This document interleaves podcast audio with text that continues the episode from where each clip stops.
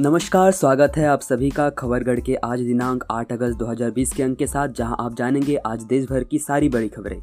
मेरा नाम है गौरव राय तो पहले जान लेते हैं आज खबरें राज्यों से।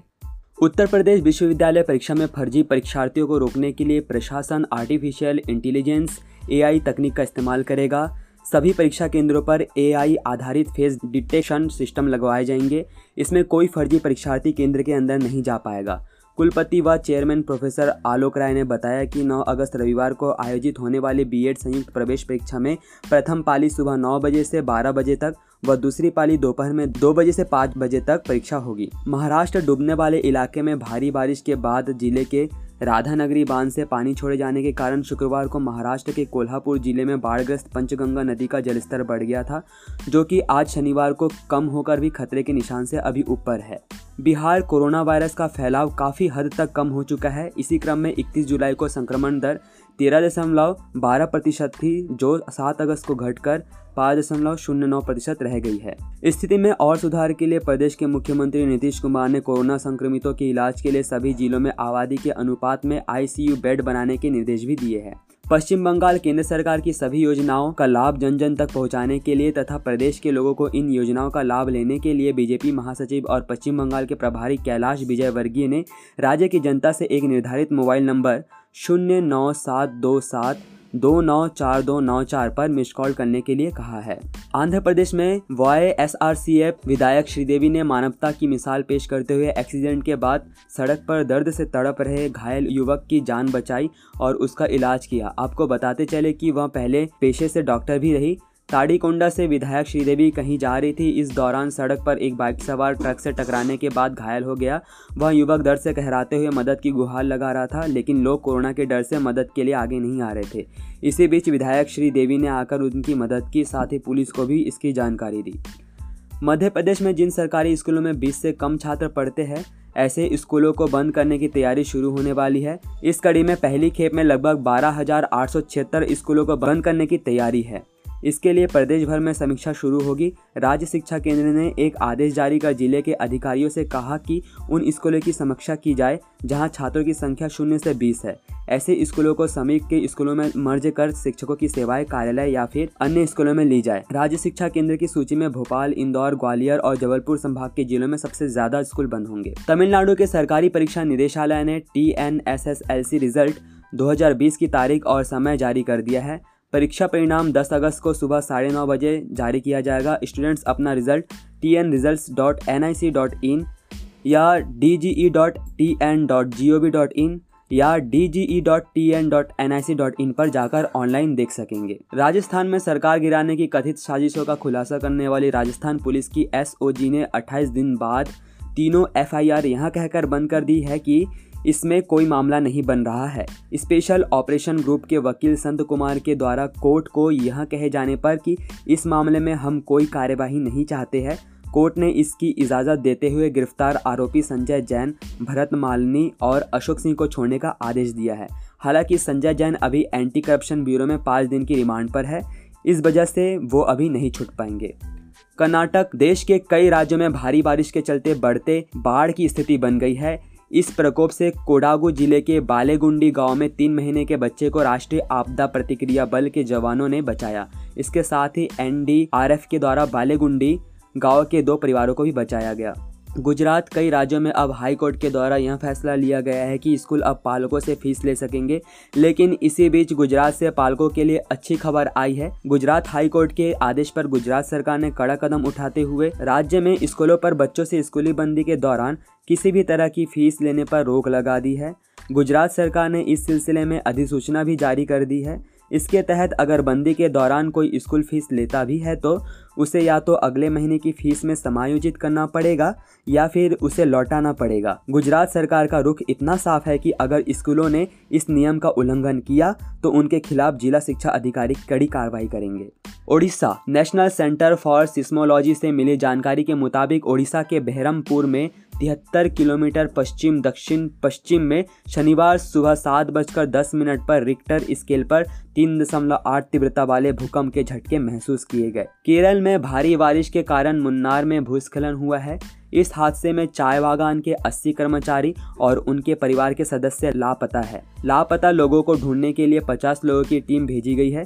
इनकी तलाश के लिए चलाए जा रहे रेस्क्यू ऑपरेशन में मलबे से शनिवार तक 24 लाशें निकाली गई है। झारखंड में कोरोना के 60 नए मामले आने के बाद प्रदेश में कुल संक्रमितों की संख्या 16,500 के आसपास पहुँच गई है जिसमें से 7,500 से ज़्यादा लोग कोरोना को मात देकर घर जा चुके हैं। Assam National Centre for Seismology से मिली जानकारी के अनुसार असम में भी सोनितपुर में 8 अगस्त को सुबह पाँच बज के छब्बीस मिनट पर भूकंप के तेज झटके महसूस किए गए। इस भूकंप की तीव्रता तीन दशमलव पाँच मापी गई है। हालाँकि भूकंप के इस झटके में किसी के हताहत होने की खबर नहीं है। पंजाब कोरोना संक्रमण के बढ़ते फैलाव को कम करने के लिए प्रदेश के मुख्यमंत्री कैप्टन अमरिंदर सिंह ने सख्त निर्देश देते हुए कहा है कि बिना मास्क पकड़े जाने पर उसी स्थान पर एक घंटे के लिए मास्क लगाकर खड़ा रखा जाएगा। हालाँकि यहाँ आदेश एक सप्ताह के लिए ट्रायल के तौर पर दिए गए हैं। छत्तीसगढ़ के मुख्यमंत्री भूपेश बघेल राष्ट्रीय ओलंपिक संघ के निर्देश पर आज प्रदेश में ओलंपिक संघ की नई कार्यकारिणी के गठन के लिए हुए मतदान में संघ के पदेन अध्यक्ष के रूप में चुने गए हैं। हरियाणा महाधिवक्ता बलदेव राजा महाजन ने बताया कि कोविड 19 के दौरान मार्च में पंजाब एवं हरियाणा उच्च न्यायालय ने निर्णय लिया था कि सभी ज़रूरी केस उल्लेख के द्वारा सुने जाएँगे। तथा सभी आवश्यक मामलों को वीडियो कॉन्फ्रेंसिंग के माध्यम से कोर्ट सुनेगी और असाधारण व ज़रूरी केस को ही सुना जाएगा। उन्होंने बताया कि सुनवाई और केस की फाइलिंग ऑनलाइन ही चल रही है तथा सॉफ्टवेयर और ईमेल के माध्यम से ही केस की फ़ाइल और उल्लेख हो रही है। दिल्ली में अब शराब दुकानें पहले के मुकाबले एक घंटे देरी से बंद होगी।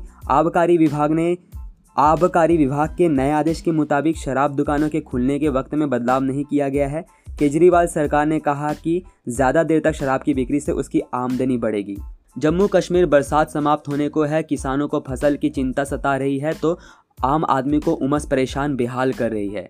यहाँ इस वर्ष सावन के महीने में सामान्य से आधी बारिश भी नहीं हुई है। अक्सर जम्मू में जुलाई महीने में सबसे ज़्यादा बारिश होती थी। इस वर्ष जुलाई में मात्र एक सौ एम बारिश हुई है। टिहरी ज़िले के कीर्तिनगर में शुक्रवार की रात घर के बरामदे में लेटी युवती को गुलदार उठाकर ले गया और अपना शिकार बना डाला।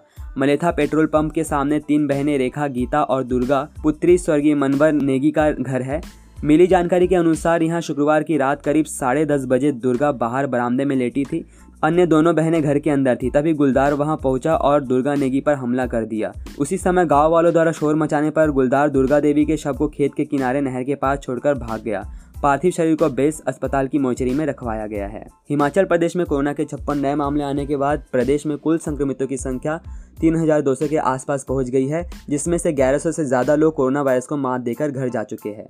नागालैंड आधिकारिक सूत्र के मुताबिक, फोम के एक सहायक कर्मचारी, दो अंगरक्षकों तथा होमगार्ड के चार जवान कोरोना वायरस से संक्रमित पाए जाने के बाद प्रदेश के स्वास्थ्य एवं परिवार कल्याण मंत्री पॉन्ग न्यू फोम सेफ़ आइसोलेशन में चले गए हैं। सात अगस्त को गोवा कांग्रेस के नेता दिगंबर कामत ने शुक्रवार को कहा कि 2022 में होने वाले विधानसभा चुनाव में भाजपा के खिलाफ समान विचारधारा वाले सभी दलों को साथ आना चाहिए।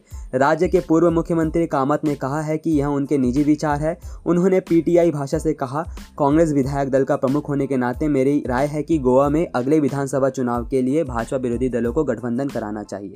अरुणाचल प्रदेश, चीन के साथ चल रहे इस मौजूदा विवाद के शांत होने तक सेना और वायुसेना अरुणाचल प्रदेश के अलावा लद्दाख, उत्तरी सिक्किम तथा उत्तराखंड में एलएसी पर उच्च स्तर की सतर्कता बनाए रखेगी।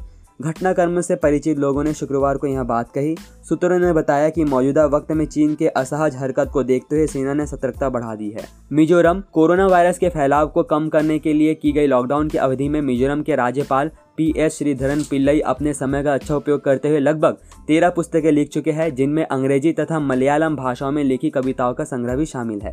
चंडीगढ़, मरीजों को मिलने वाली राहत अंततः पंद्रह साल बाद पीजीआई को स्वतंत्र रूप से सर्जिकल गैस्ट्रोएंट्रोलॉजी डिपार्टमेंट मिल गया है।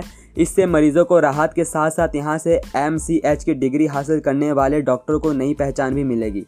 तेईस जुलाई को केंद्रीय स्वास्थ्य मंत्रालय ने इस संबंध में दिशा निर्देश व मंजूरी प्रदान की थी। उसके बाद पीजीआई ने भी इस संबंध में आदेश जारी कर दिए हैं।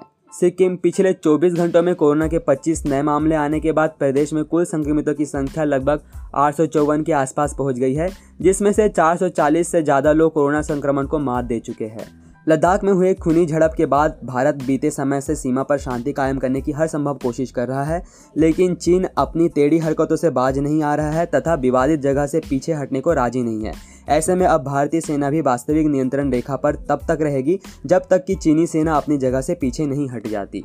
खबरगढ़ के तरफ़ से विशेष सूचना, अधिकतर राज्यों में लॉकडाउन लगभग खुल चुका है, पर कोरोना अभी भी हमारे आसपास ही है। इससे बचने के लिए सरकारी दिशा निर्देशों का पालन करें। व अपनी आँख, नाक और मुँह को छूने से पहले अपने हाथों को धो ले। सावधान रहे, सुरक्षित रहे। बदल कर अपना व्यवहार करे कोरोना पर वार। आप सभी के लिए ये सारी जानकारी मैंने और खबरगढ़ की टीम ने जुटाई है। अभी के लिए इतना ही। देश दुनिया की बड़ी खबरों के लिए हमारे साथ बने रहे। जय हिंद, जय भारत।